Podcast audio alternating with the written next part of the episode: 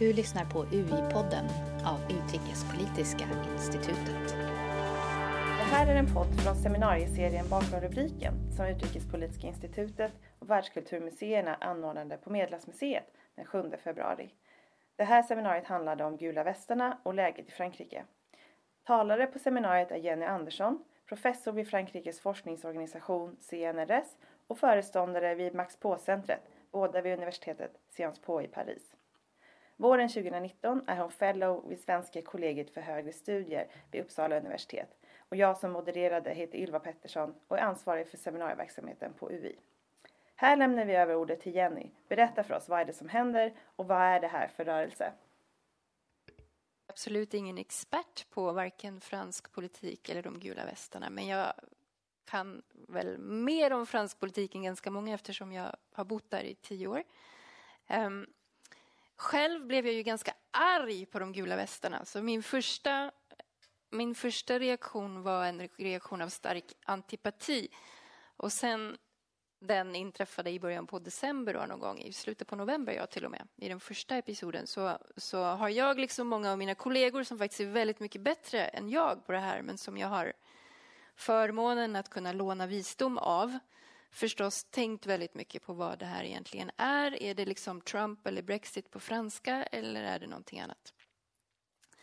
Så jag kan väl börja med att förklara min antipati ehm, och det var att, att jag blev liksom handgripligen stoppad av de gula västarna i ett ganska besvärligt ögonblick när vi skulle till sjukhuset för att min svärmor hade fått en hjärnblödning.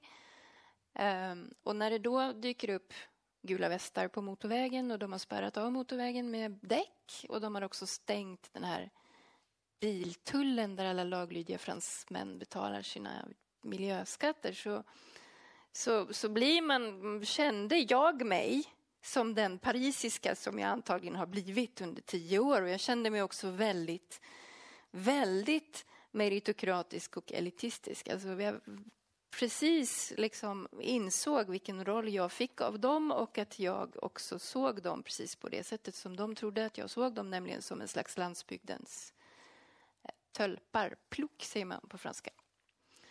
Och de var ganska tölpaktiga. Eh, det som också väckte min antipati, och det, det, skrev jag om i den här essän, det var att de stod där på, på vägen och stoppade bilismen och de släppte igenom dem som gjorde en sån här liksom tummen upp. Och de släppte inte igenom dem som såg arga och tråkiga ut som jag. Och bredvid dem så stod också en polisbil där poliserna också hade gula västar. Eh, och symboliken i det blev för mig väldigt obehaglig. Alltså en, en väldig känsla av att här tas republikens institutioner över av något som vi inte vet vad det är och var det kommer ifrån men som väldigt tydligt är emot mig. Det var ungefär den känslan jag fick och jag, jag tycker det är bra att berätta om den känslan för jag tror faktiskt också att det är så Eh, en del fransmän upplever den här rörelsen och ni som har följt media ni har kanske också sett att de gula västarna bara på sista veckorna har fått konkurrens av någonting som heter de röda halsdukarna eller de röda, de röda scarfsen. Som är sådana som jag, det vill säga kosmopoliter, högutbildade stadsbor som uppfattar det här som tölparna. Nu var det där liksom den första reaktionen och den första känslan av konfrontation och därefter så kan man ju utveckla liksom lite mer sofistikerade resonemang. Men det är ju ändå fortfarande så att det är svårt att svara på den här frågan om vad de gula västarna är för något. För att vi vet ju inte riktigt vilka de är. Och vad de är tror jag inte de själva vet än. Ehm, och det finns ju ett antal olika tolkningar och jag tror inte att någon av dem är särskilt felaktig och ingen annan är heller särskilt mera rätt. Än, än, utan det är helt enkelt så att det här är inte politik så som vi känner igen det utan det här är en slags antingen förpolitisk eller postpolitisk rörelse beroende på hur man vill se det. Det vill säga det är en rörelse som är helt utanför det parlamentariska rummet och de parlamentariska institutionerna. Och därav tror jag en del av mitt obehag i detta också ligger. Och det är det som jag uppfattar som lite farligt. Um, sen så är de gula västarna också djupt förståeliga på många sätt. Och många, en stor del av Frankrikes befolkning tror jag har sympati för en del av deras krav, eller åtminstone för den första delen, det vill säga Gula västarna episod 1 till 3 ungefär, hade en del sympati i Frankrike och framförallt ute på landsbygden. Och det har ju att göra med att, att det väldigt tydligt är en populär revolt som man skulle kunna likna vid en av de skatterevolter som har haft en betydande plats i fransk politisk historia från faktiskt medeltiden och framåt. En slags eh, folklig protest mot överheten, här då väldigt kristalliserad i, i president Macron. Eh, protesten mot den här dieselskatten var ju helt symbolisk. Alltså dieselskatten är inte oviktig. Därför att det är dyrt att köra bil och det är en sån här sak som jag som kommer där i min bil som fransk professor från Paris behöver tänka över därför att det är ett sånt faktum som betyder väldigt mycket för människor på landsbygden och som, som inte stadsmänniskor tänker på på samma sätt. Och det är inte en fransk fråga utan det är, är tror jag, en, en mycket större sak än så. Det finns en väldigt intressant bok av en amerikansk statsvetare om fenomenet Trump som heter The Politics of ah, Discontent, tror jag. Där hon beskriver precis samma sak, nämligen det här med att bensinpriserna för henne som amerikansk statsvetarprofessor är helt ointressanta och hon blir helt chockad när hon går ut och intervjuar människor på landsbygden i USA och inser att bensinpriserna är liksom det absolut viktigaste de pratar om. Så när protesten mot den aviserade höjningen av dieselskatten, det var ju inte symboliskt för det är en fråga som verkligen griper in i människors liv. Men revolten handlade om någonting väldigt, väldigt mycket mer som har att göra dels med skattetrycket, för skattetrycket i Frankrike är högt, det är högre än Sverige på många sätt på arbetande eh, lager.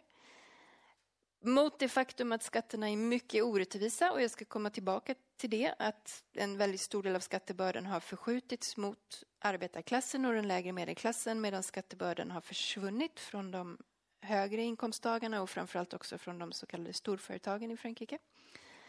Men bakom det här fanns ju också en slags protest som jag tror att man måste se i ett mycket, mycket längre historiskt perspektiv.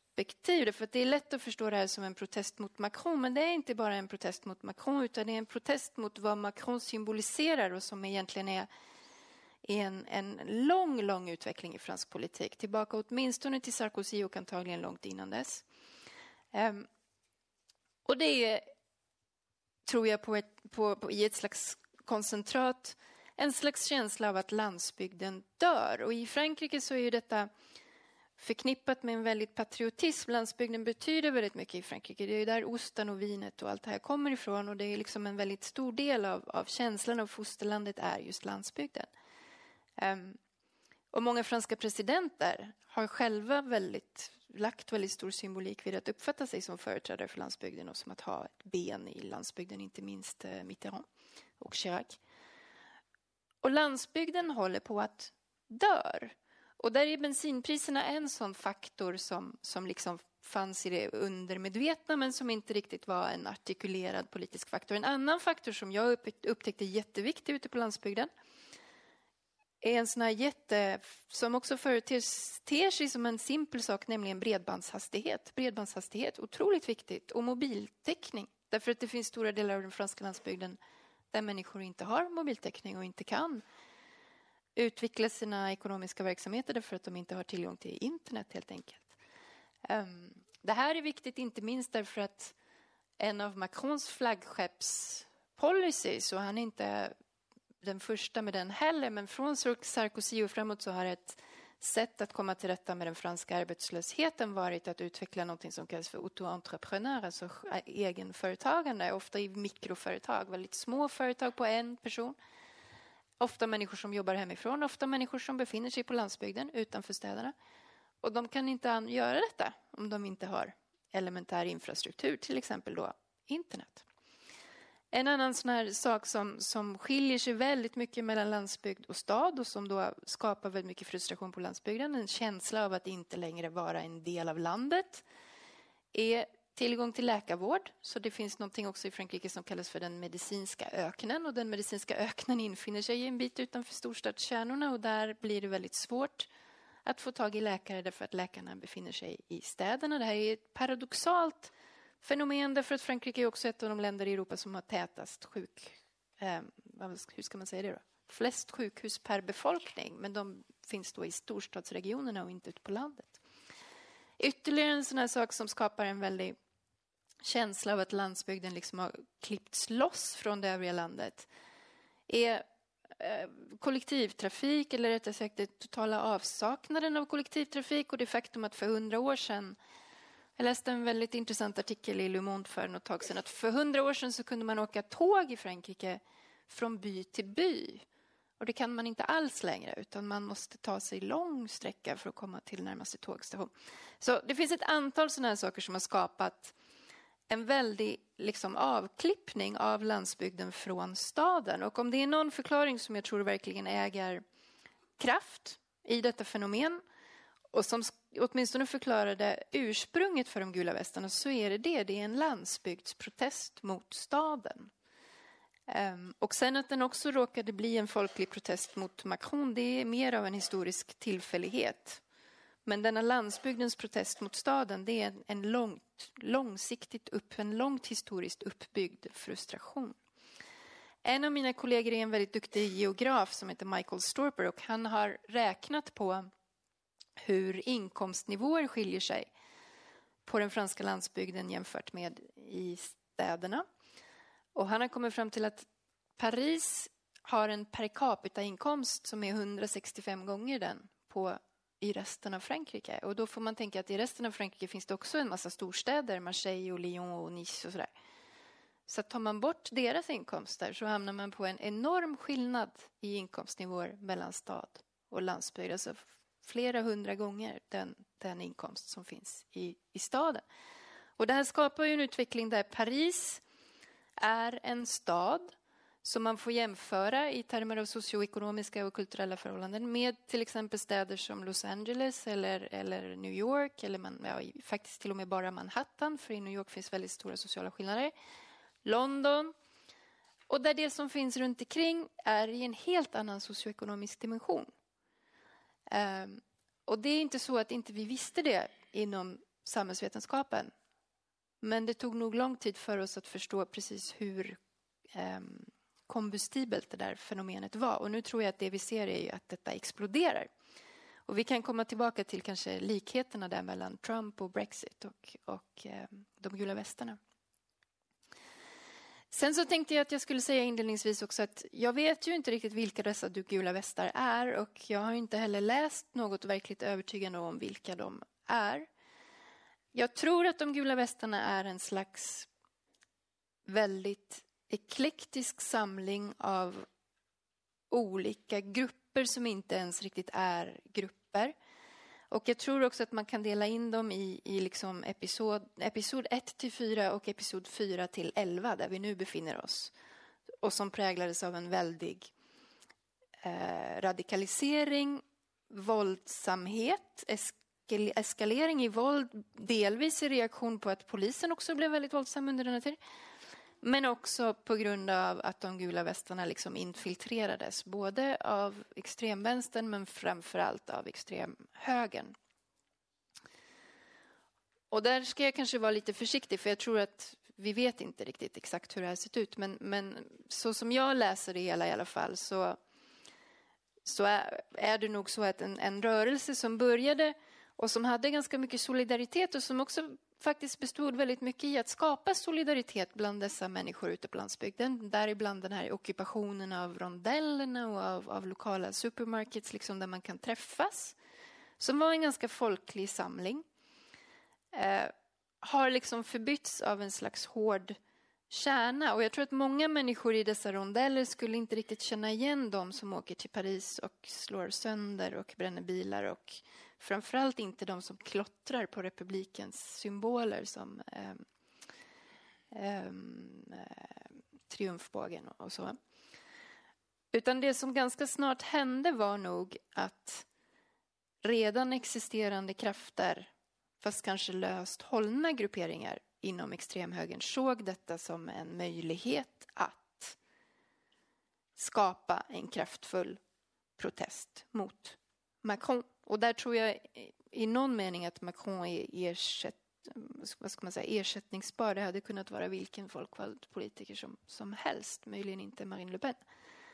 Um, och det som har hänt i samband med det är att de gula västarna som, som från början inte heller var en enhetlig rörelse har splittrats ännu mer. Så att det som sades från början om dem som en slags klimatfientlig rörelse är absolut inte sant därför att inom de gula västarna finns människor på landsbygden som i allra högsta grad är miljömedvetna och som också har gått i de stora klimatdemonstrationerna som vi också sett i Paris under de sista, sista veckorna. Bland de gula västarna finns också människor som absolut inte eh, erkänner sig till extremhögern och som, som har inte hade främlingsfientliga sympatier. Men inom de gula västarna, som egentligen bara är ett slags Facebook-kollektiv och de här olika ockupationerna, så har vi då också fått någon slags kristallisering av vissa grupper och det verkar som att de hör bland annat till vissa Facebook-sidor som helt klart tydligt är extremhöger och som också har förknippats då med, med antisemitiskt språk, med väldigt våldsamt invandrarfientligt språk och med antisemitiska händelser i tunnelbanan i Paris till exempel.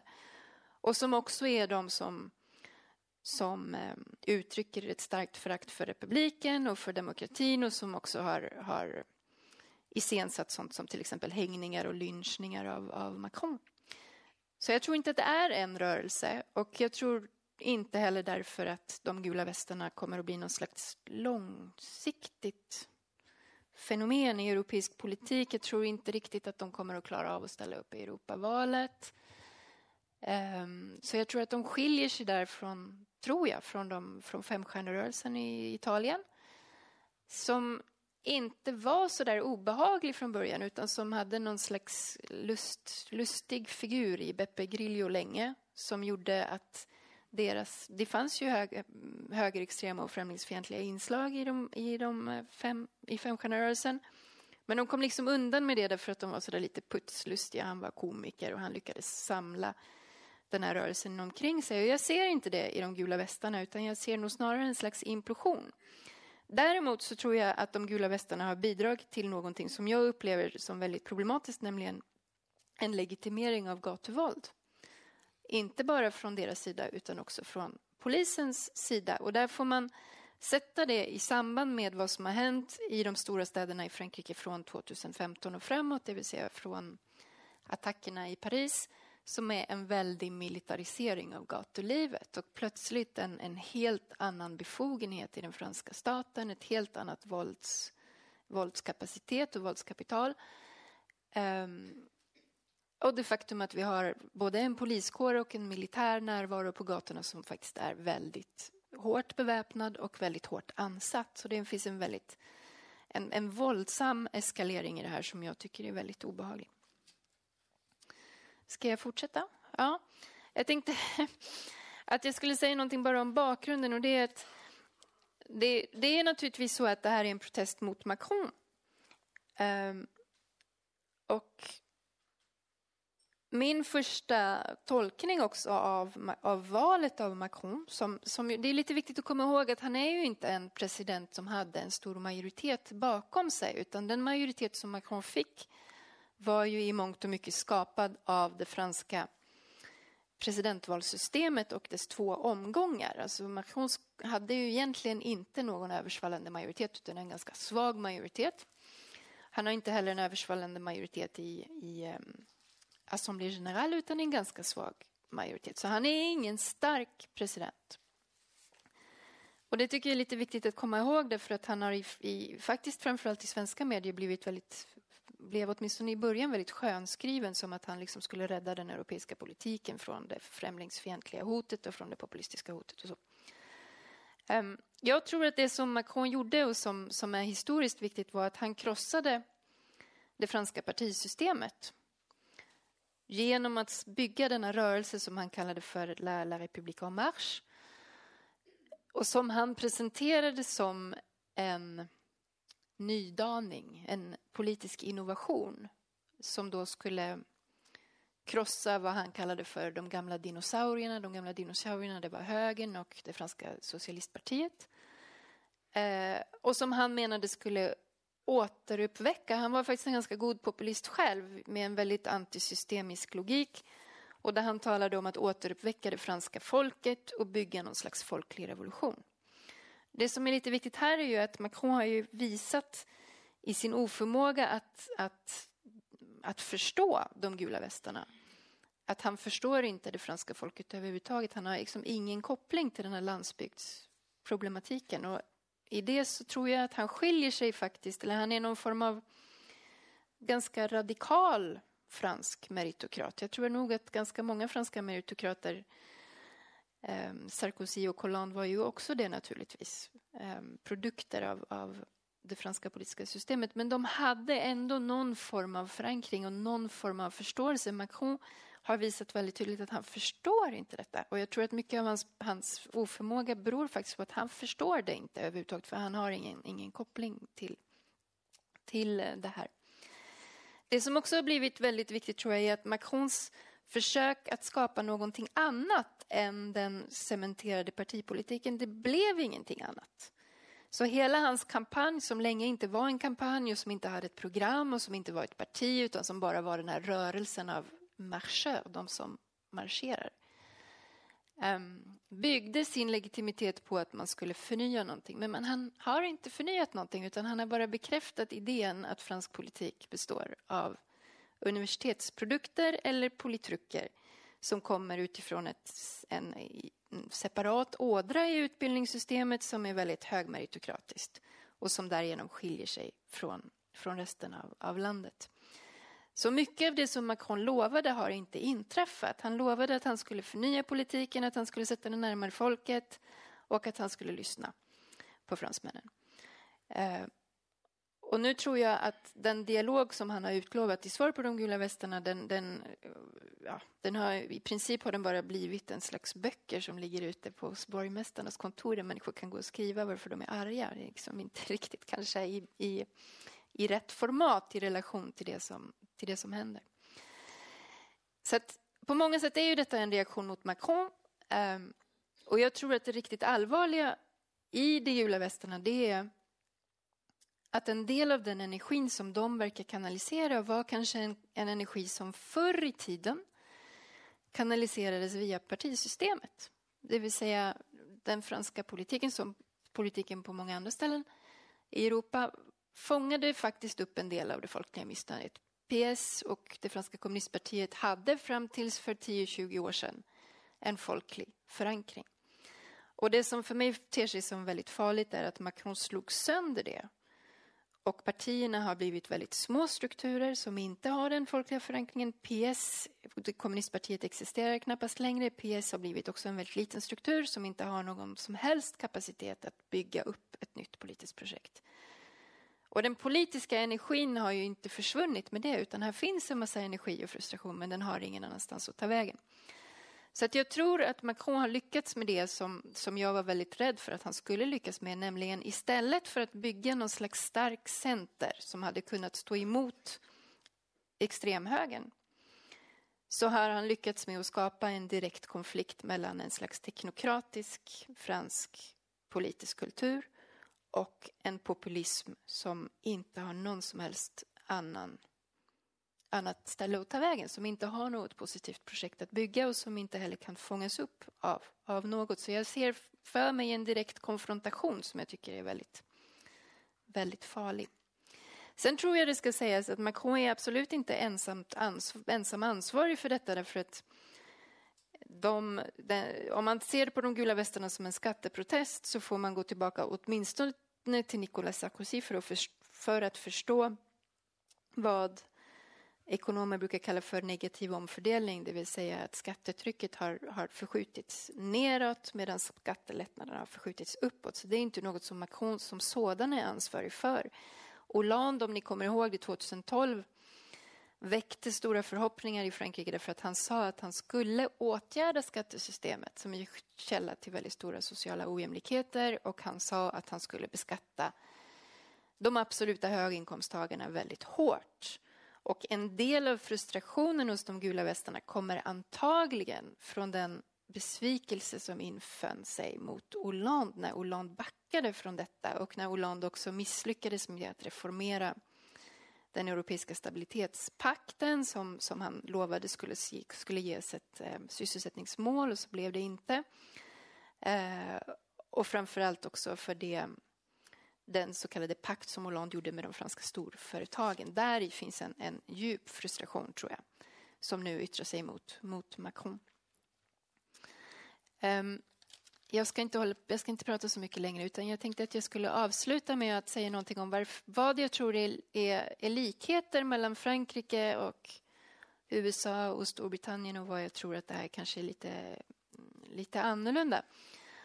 Och den, det första som är en viktig likhet här, som är liksom en strukturell faktor, det är den här konfrontationen mellan landsbygden och staden. För det kan man se väldigt, väldigt tydligt, inte bara i Frankrike utan också i, i amerikansk politik, där Trump-väljarna befinner sig inom det här rostbältet och detta är också i Frankrikes rostbälte.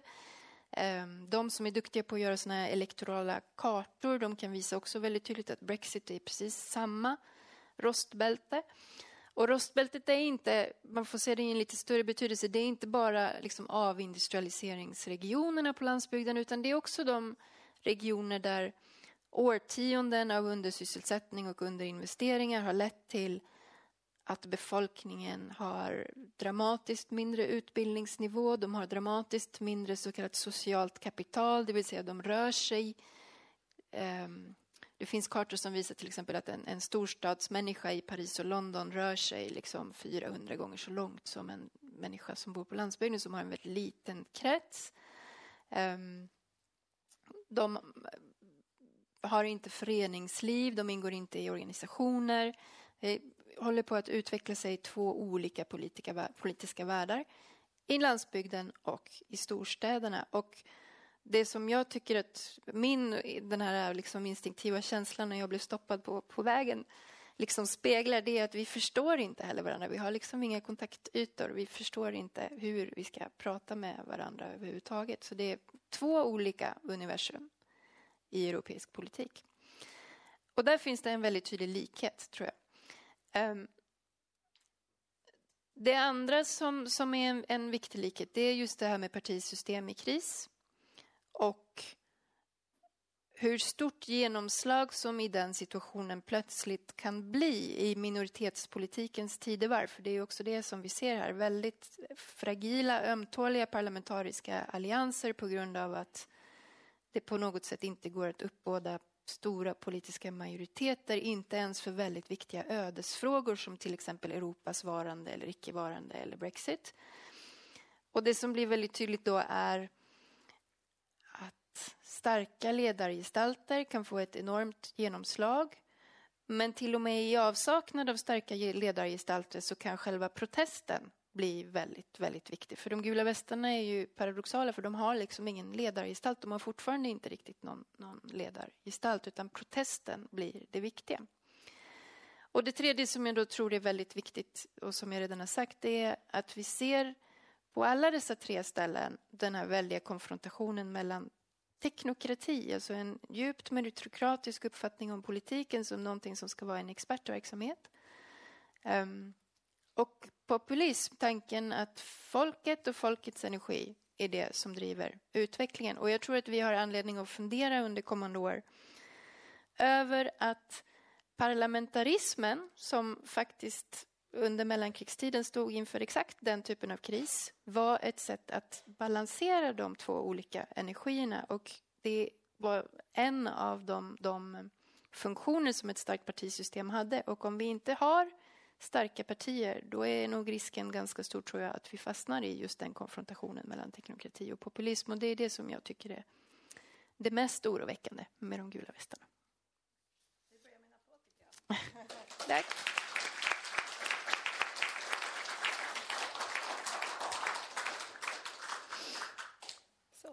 Eh, tack så jättemycket. Jag, eh, jag börjar med att vända till det här med eh, att vi inte förstår varandra, som mm. du pratar om. Eh, och, ehm, eh, men det finns ju ändå politiker i Frankrike som hävdar att de förstår det här och som ehm, hävdar att deras rörelse ska liksom kunna, eller som ser framför sig att deras rörelse kan ta upp det här missnöjet och gynnas av de här protesterna.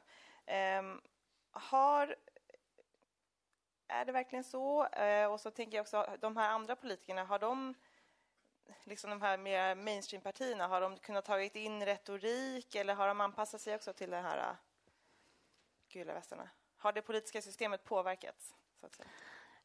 Um, jag tror att det politiska systemet har påverkats jättemycket, men, men eh, alltså det som hände väldigt tidigt var ju att både Ehm, den franska vänstern, så Jean-Luc Mélenchon, och extremhögern, Marine Le Pen, försökte solidarisera sig och kapitalisera på de gula västarna. Och då utlöstes en, en väldigt stark mediereaktion i Frankrike och också en reaktion från de gula västarnas sida som var ni ska inte komma här och ta över vår rörelse. Så de fick liksom backa lite från det. Samtidigt som jag skulle säga att de etablerade partiernas företrädare, både socialisterna och högern, de ville nog inte riktigt ta i det här, för de var väldigt osäkra på var det skulle ta, ta vägen. Så det är svårt att se, tror jag, någon slags spridning från de gula västarna eller kanalisering in till den etablerade politiken. Och det har också att göra med att det gick väldigt fort i radikaliseringen. Um, för att jag tror att hade de gula västarna fortsatt att vara ett fredligt fenomen som riktade in sig på sånt som bensinpriser till exempel, då hade de nog fått ganska mycket gehör för det finns en stor förståelse för att det här faktiskt är stora sociala ojämlikheter och viktiga frågor. Det är ingen som är förvånad över det som sådant. Um, utan det som har, har hänt är ju att, att det, de gula västarna blev tydligt ett våldsamt fenomen. Inte hela den här rörelsen återigen, utan en, en klick av antagligen ganska få individer som antagligen inte heller var gula västar egentligen, men råkade ha en gul väst hemma eller kunde hitta en gul väst. Um, och därmed så blev de också lite orörbara. Sen så tror jag att det här är ju inte absolut inga duktiga politiker, utan det här är otroligt oskickliga människor. Men de hade säkert kunnat få mycket sympati och stöd och de har mycket sympati och stöd. Men jag är inte säker på att de vill ha politiskt inflytande. Jag tror inte alls att det är det som är vad de gula västarna är. Du pratar också mycket om det här med historiska alltså bety, betydelsen av det historiska och eh, jag tänker på de här förortsprotesterna som vi såg för, nu är det några år sedan. Mm. Finns det en koppling eller är det bara uttryck av samma missnöje? Ja, både, jag vet faktiskt inte riktigt. Jag skulle tro att, att det finns en viss koppling som är um, de här som man säger på franska, les, casseurs, kassörvandalerna. Sen är det en väldigt tydlig fransk föreställning att vandalerna kommer från förorten till Paris och slår sönder saker. Det, liksom en lång, det finns många historiska bottnar i, i den föreställningen. Där, det är säkert möjligt att det finns en så, att, att det finns till och med en kontinuitet, att det finns grupper som har tagit den här möjligheten för att komma och, och förstöra. Um, jag brukar tänka så att de förstör av en anledning. Det fanns att förorten exploderade 2005 hade också orsaker som hade att, att göra med djup, djupa orättvisor i fransk politik. Och de orättvisorna är inte på något sätt upplösta. Det som är lite annorlunda med de gula västarna det är ju att den här förortsproblematiken den hade liksom en postkolonial framtoning som var väldigt viktig och det gick, går inte att förstå den utan att förstå Frankrikes koloniala historia. Och de gula västarna som jag inte är säker är, en, är liksom entydigt en högerrörelse, men de är i alla fall en vit rörelse. Och jag tror att inom de gula västarna finns många som känner sig väldigt obekväma med den utveckling som verkar vara med ökande rasism och antisemitism. Men det är inte en rörelse som är kopplad till förorten, utan det är ett landsbygdsfenomen. Om vi, jag ska snart öppna upp, för jag tror att ni i publiken har frågor också. Eh, men om vi, du nämnde det här i början med röda skarfarna. Ja. Ehm, har man, är det redan nu liksom en motreaktion? Vad är, vad är röda skarfarna? Vad betyder det? Ja, jag vet inte hur många röda skarfar vi kommer att få se i fransk politik heller, men jag, men jag tror att motreaktionen ändå också är viktig därför att Därför att den första reaktionen var naturligtvis, jaha, är det här Trump-supportrar nu i Frankrike? Och Frankrike är ju på många sätt ett högutbildat land. Det finns stora stadscentrum, det finns också en, en vördnad för eh, republiken. Ehm, det var ju ändå så att Marine Le Pen blev inte vald därför att fransmännen röstade på Macron, inte så mycket för att de tyckte om Macron för att, utan för att de inte ville ha Le Pen. Så jag, jag, tror att det finns en motreaktion mot de gula västarna och att det hände någonting avgörande när de gula västarna tog sig till Paris och, um, och ställde till med, med väldigt stora problem. Naturligtvis också för att det är människors arbetsplatser och människors bilar um, som brinner. Och också att den här känslan av att man hindras i sin vardag, man hindras från att åka någonstans, man får inte längre existera i sitt rum i sitt stadsrum är en väldigt kränkande känsla. Så jag tror att det, det, finns också någonting viktigt i den motreaktionen faktiskt. Och om jag, om jag tar tillbaka det, eller om jag säger så här, att man har också sett att eh, till exempel modehus har skapat kläder som är reflexmaterial eh, eller liksom kan man också se att det har på något sätt gentrifierats eller att det har liksom jag har sett den där bilden. Vad jag vet var det en falsk bild. Okay. Eh, men jag är osäker på om det är sant eller inte. Men jag, jag, det jag har sett så var det en, ett fotomontage. Um, nej, jag, jag, vet inte riktigt. Jag tror inte att de gula västarna kan bli en femstjärnerörelse i, på det sättet att de skulle skapa en vidare popularitet i den form som de är nu. Jag tror att att de blev överrumplade själva av det här våldsamma inslaget som antagligen faktiskt inte kom inifrån de gula västarna själva utifrån andra grupperingar. Um, och att det också blev lite, blev lite, för, lite för våldsamt. Alltså vi pratar ju om, om ett antal döda och eh, flera hundra väldigt svårt skadade personer. Um, så jag ser inte riktigt det. Jag, jag, skulle tro att hade de gula västarna utvecklats i stil med det som hände i Paris 2012, 13, alltså efter, precis efter att Hollande hade valts och som hade en helt annan fråga som utlösande faktor, nämligen homoäktenskap. När det blev väldigt stora folkliga demonstrationer på gatorna av stora delar av den franska högern och de franska katoliker som protesterade mot detta, Le mariage pour, pour tous, Les manifs pour tous. Då hade de kanske samlat mycket större krafter. Jag tror ju att den här skattefrågan hade kunnat samla väldigt, väldigt stora eh, delar av den franska befolkningen och få väldigt stor legitimitet. Ungefär som vi också såg kring eh, Place de la République i protesterna mot arbetslagstiftningen som Macron själv var med och införde och ungefär som vi också såg Alltså det här skrevs det inte alls lika mycket om i Sverige men under hela förra året så hade vi ju en generalstrejk på grund av reformerna av eh, SNCF och den franska järnvägen. Och det fanns det faktiskt, trots att det här blev väldigt jobbigt. Alltså, I storstäder i Frankrike kan man inte ta tåget. Då utbryter ju kalabolik och kaos på några timmar. Det blir ett fantastiskt kaos.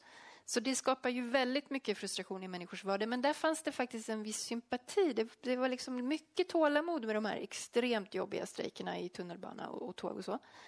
Så jag tror att de gula västarna hade kunnat ha ett förtroendekapital där ungefär lite grann som, de, de, som femstjärnerörelsen i, i Italien. Men det här är lite för otäckt på något sätt. Mm. Okej, då öppnar vi upp för frågor i publiken. Eh, vänta på mikrofon och det var jättemånga frågor. Här börjar vi då. Här. Eh, kan man ha en aning om vart eh, de gula västernas röster tar vägen i det EU-val som förmodligen stundar även i Frankrike? Mm. Är det något parti som kommer att tjäna på den här revolutionen, vi ska kalla det för, eller kommer de att bli soffliggare och låta bli att rösta? Finns det några gallupundersökningar eller någonting? Ska vi ta en i taget? Ja, eh, ja vi, tar, vi tar tre, för det var faktiskt väldigt många frågor. Här var en till på samma rad. Jo, jag undrar, eh, Macron har ju eh, backat när det gäller skatten på diesel. Vad, vad vill egentligen de gula västarna? Mm. Vad är deras syfte? Vad är deras mål? Vad, vad, vad kräver de? Eh, och så tar vi ja, tre. Eh, bara kort, eh, fackföreningsrörelsen som väl fortfarande finns kvar i någon mening i Frankrike, hur har de eh, ställt sig till det här?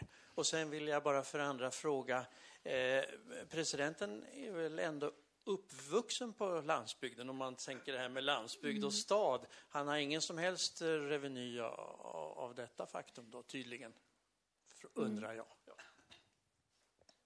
Jenny, varsågod. Ja, ehm det jag, har, det jag har sett är att man tror att en stor del av deras röster kommer att gå till den europeiska extremhögern och till Marine Le Pen. Men det återstår väl att se för att det är ju inte heller klart om de lyckas producera en egen lista eller, eller inte. Uh, jag skulle tro att det blir en mobilisering till höger. Men det är bara vad jag tror. Nu ska vi se, den andra frågan var... När är de nöjda? När de är nöjda?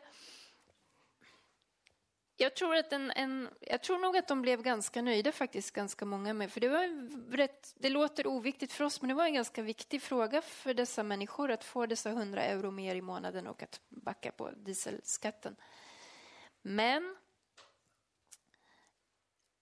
jag tror att någonting annat hände, nämligen den energi som uppstod i detta och som i sig inte nödvändigtvis kan stabiliseras med någon form av politiskt svar, tror jag. Jag tror att det de ville ha var inte specifika reformer. Det var liksom, att dra tillbaka dieselskatten var en fråga, men det här handlar om väldigt, väldigt mycket mer än så. Jag tror att Macron har förstått det här och han försöker få till stånd det som han kallar för en dialog, men jag tror inte att han överhuvudtaget förstår hur man ska dialogera med de här grupperna. Så jag tror inte att den dialogen kommer komma till stånd. Um,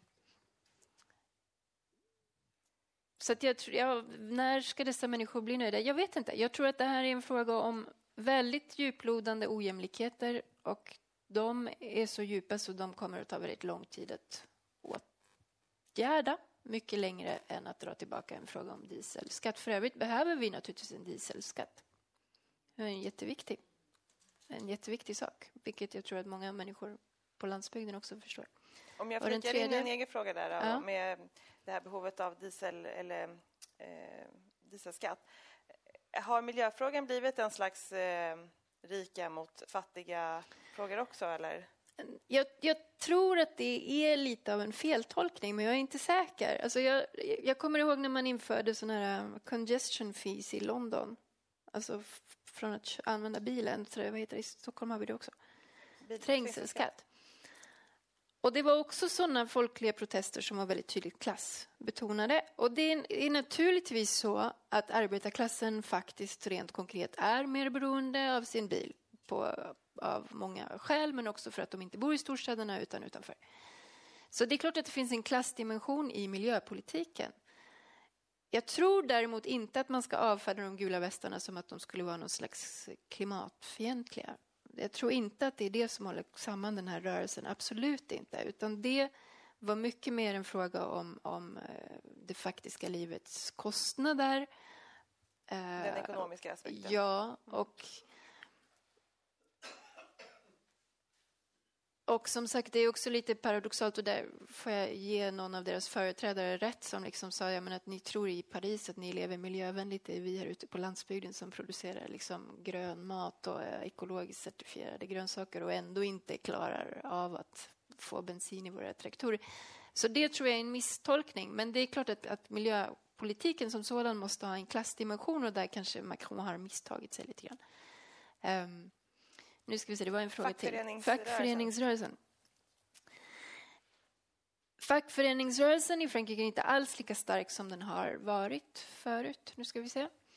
Um, och har nog inte kanaliserat den här rörelsen utan liksom plötsligt, plötsligt funnit sig stå bredvid. Så uppfattar jag, uppfattar jag det.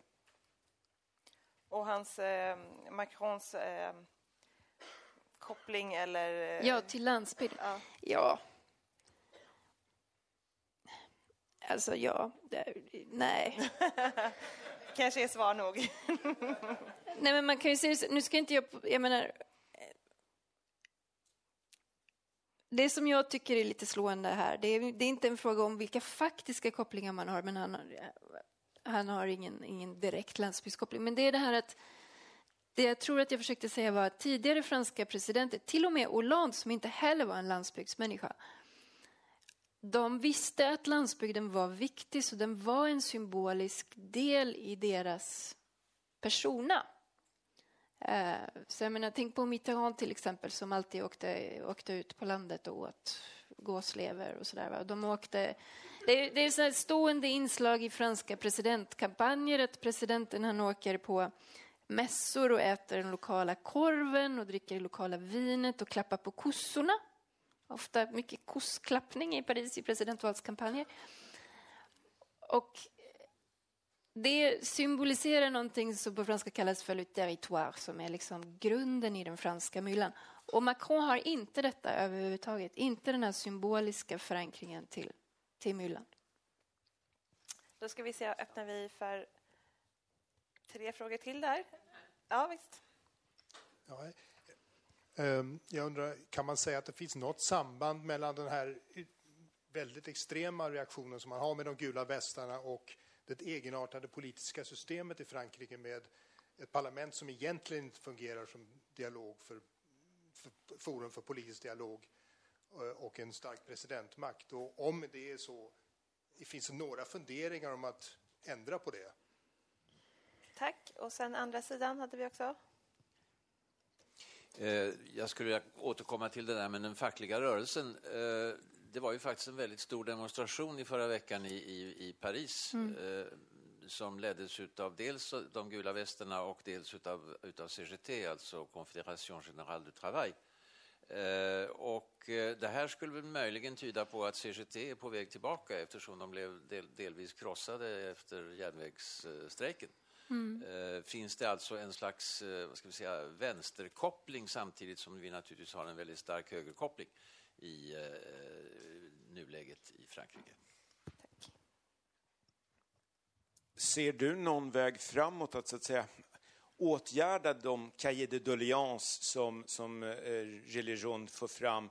Eh, för när jag läser deras manifest så det finns ju slående likheter mellan den grundläggande, ska vi kalla det peronism, som finns i både La France Insoumise och Front Nationals ekonomiska program att man önskar att Frankrike vore ett rikare land och pengarna kan vi liksom, ja, trycka i Riksbanken om vi behöver dem. Vi tar en fråga till. Du hade också en fråga i, vid fönstret där.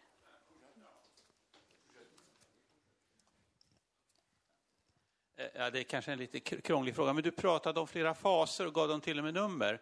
Eh, finns det något sätt att sammanfatta den här förändringen över tid som du pratar om? Okej. Okay. Um, ehm, jag klarar inte av att hålla så här många saker i huvudet på en gång. Jo, det, det, det första var det franska parlamentet och politiska systemet. Ja, det politiska systemet. Och det som jag tror är väldigt viktigt där är att det har, ju, det har, ut, det har skett någonting i fransk politik eh, som började faktiskt under Sarkozy men som verkligen har tilltagit under Macron. Och det har ju fått vissa observatörer i Frankrike att prata om en sjätte republik, alltså att man har en förstärkning, eh, nu ska vi se, att, att relationerna mellan parlament och presidentmakt har förändrats i grunden utan att man för den delen har haft en direkt konstitutionell förändring. Och det är ju en av de saker som faktiskt har, har diskuterats, är att Frankrike kanske behöver någon form av konstitutionell eh, förändring eller diskussion, vilket jag tror i det här läget vore väldigt, väldigt dåligt. Men den, den diskussionen finns. Parlamentet har blivit åsidosatt i och med Macron. Därmed inte sagt att det var jätteeffektivt innan dess, men Macron har ju lyckats driva igenom sina reformer. Det här tycker jag är ett underskattat och väldigt viktigt faktum genom dekret. Alltså han har lyckats använda presidentmakten på ett sätt som presidentmakten inte faktiskt användes innan dess. Um, och redan under Sarkozy så skedde en tydlig förstärkning av presidentmakten men det gällde framförallt relationerna med underrättelsetjänsten och med polisen som stärktes och blev tydligare kopplade till, till presidentmakten. Och det är viktigt. Det är också en sak som är väldigt viktig som, som hände... Uh, nu ska vi se. Efter undantagstillståndet. När undantagstillståndet kom till sin bortre gräns så hade ju Macron lovat, och det var en del av hans presidentvalskampanj, att han skulle normalisera undantagstillståndet. Och det ledde ju till att stora delar av det som fanns i, ni vet undantagstillståndet kom, fram, kom till efter eh, attackerna i Paris. Det ledde ju till att stora delar av det som fanns i undantagstillståndet blev en del av den konventionella lagstiftningen i Frankrike. Till exempel när det gällde fransk polis och franska domstolars befogenhet. Så presidentmakten har stärkts väsentligt under den här tiden samtidigt som på grund av att inte bara ett parti utan båda partierna krossades. Alltså PS blev i princip bara smulor kvar men den franska högern blev också faktiskt krossad av, av Macron. Så finns det inte heller någon effektiv opposition. Så det vi har är en väldigt potentiellt väldigt stark statspresidentmakt. Nu tror jag att man får säga ändå till Macrons försvar att han är ju en, en han är ju en teknokrat så att han är ju inte en en passionerad maktmänniska tror jag på det sätt som han ibland beskrivs i media utan han vill nog försvara det franska systemet och den franska republiken. Hade Nicolas Sarkozy var nog väldigt mycket mer av, av en maktfullkomlig president än vad Macron egentligen, egentligen är. Men på något sätt så tror jag absolut att man ska se de gula västarna som en liksom spegelbild av att presidentmakten har förstärkts och att det parlamentariska systemet har, på det sättet har satts eh, ur spel. Sen var det fackföreningsrörelsens uh, ja, återkomst. Ja, de har kunnat demonstrera tillsammans, eller åtminstone delvis tillsammans. Um, jag tror inte CGT skulle identifiera sig med de gula västarna.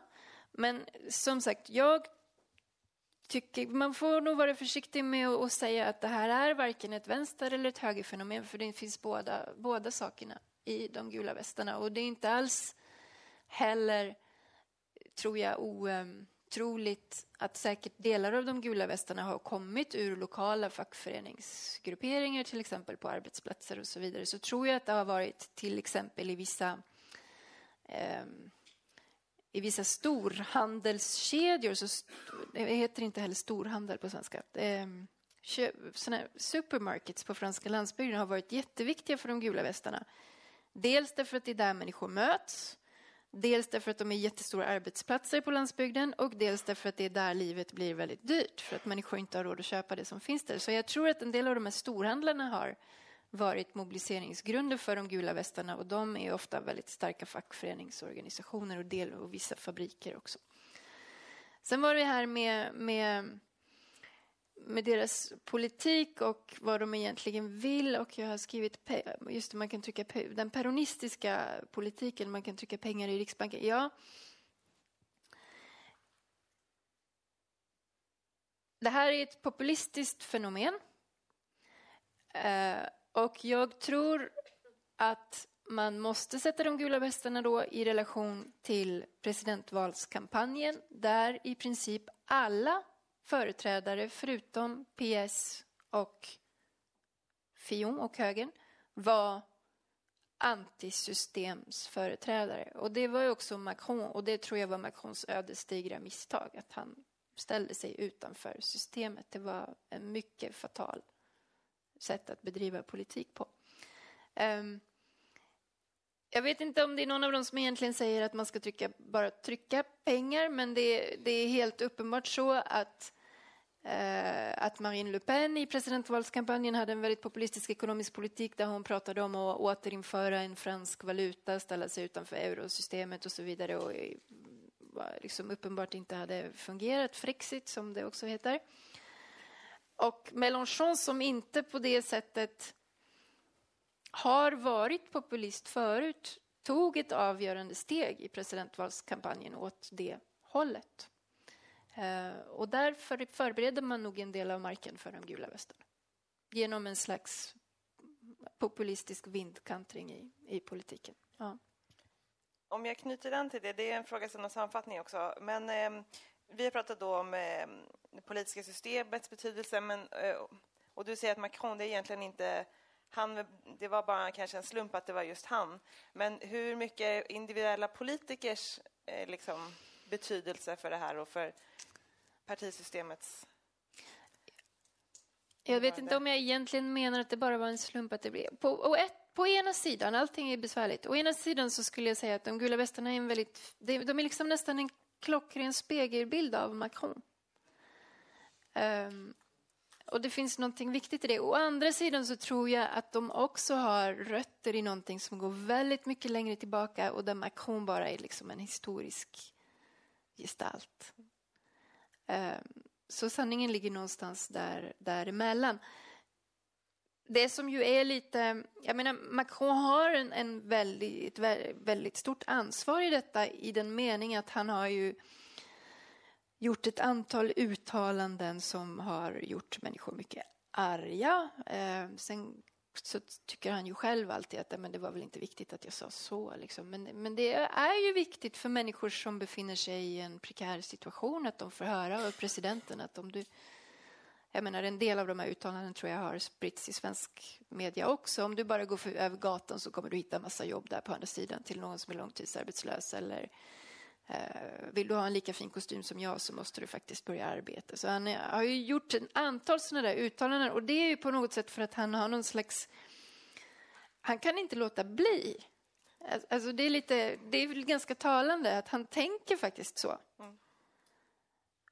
Sen så, ja, jag, jag har till exempel, jag har observerat bland mina studenter hur liksom på Macron och anti-Macron konstituerades väldigt tydligt efter presidentvalskampanjen och där är ju många av mina studenter liksom makroniter därför att de upplever att han faktiskt skakade upp partisystemet. De kunde inte känna igen sig i partisystemet. De upplever också att han försvarar europeiska värderingar och Europeiska unionen och att han är den som står upp mot det högerfientliga hotet och mot Marine Le Pen. Så, och det tycker också jag faktiskt är viktiga delar av Macron av Macrons eh, presidentskap. Sen tror jag att det kommer att bli för svårt för Macron att kunna identifiera de gula västarna med Marine Le Pen. Och han, det blev också ganska tydligt att det inte gick redan efter ett par, efter ett par veckor. Men å ena sidan så är de liksom en spegelbild av Macron och å andra sidan så är Macron kanske liksom en slags historisk marionett i, i någonting som är mycket större.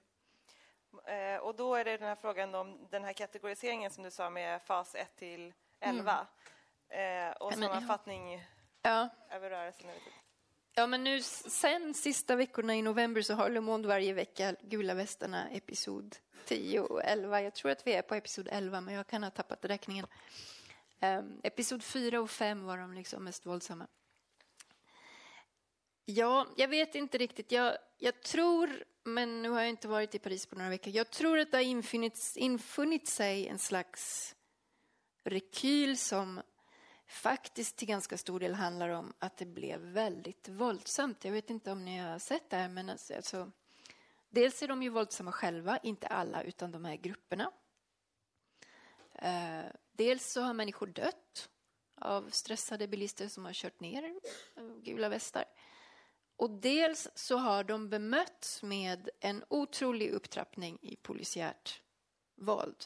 Ehm, och det finns ju nu en, en, stor debatt i Frankrike som handlar om att de till exempel har skjutit med gummikulor med människor i ansiktet så att människor har förlorat kroppsdelar och förlorat ögon och fått käkar krossade. Så väldigt, väldigt kraftiga skador, allvarliga skador.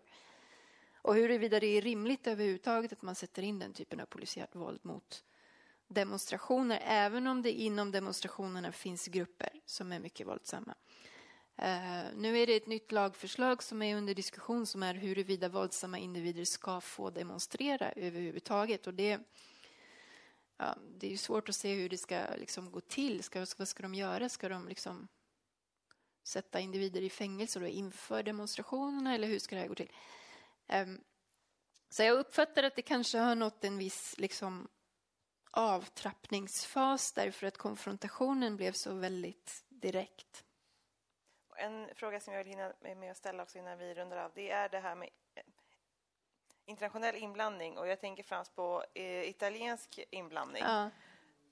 Um, ja. Det, jag, jag, vet, jag vet faktiskt inte, jag kan inte säga så mycket om detta, men jag undrar om inte det har en hel del att göra med det här liksom, skeppet med flyktingar på som kretsar i Medelhavet.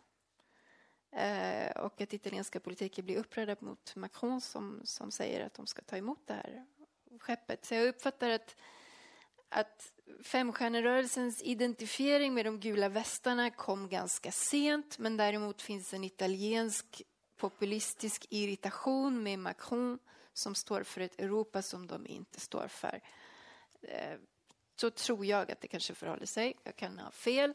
Man kanske också ska komma ihåg att eh, jag menar, Frankrike har inget, inget förebildsland här i, i mottagandet av flyktingar men under hela förra vintern så förekom ett antal eh, skärmytslingar kring gränsen, den fransk-italienska gränsen i Alperna där flyktingar frös ihjäl, där italiensk polis lät flyktingar gå över Alperna och hamna på den franska sidan. Fransk polis tvingade dem att gå tillbaka. Det var franska eh, någon form av milis som ingen riktigt vet var de kom ifrån. Främlingsfientlig höger som mobiliserade och befann sig i alpstäder och skickade tillbaka flyktingar. Så jag uppfattar att det handlar mer om detta än om själva gula, gula västarna, men jag kan ha fel. Ehm, då tar vi rundar av där. Tack så jättemycket. Tack för att um det var inga enkla svar, men det kanske är det som är svaret. Tack så jättemycket tack, för idag, Jenny. Tack, tack till er.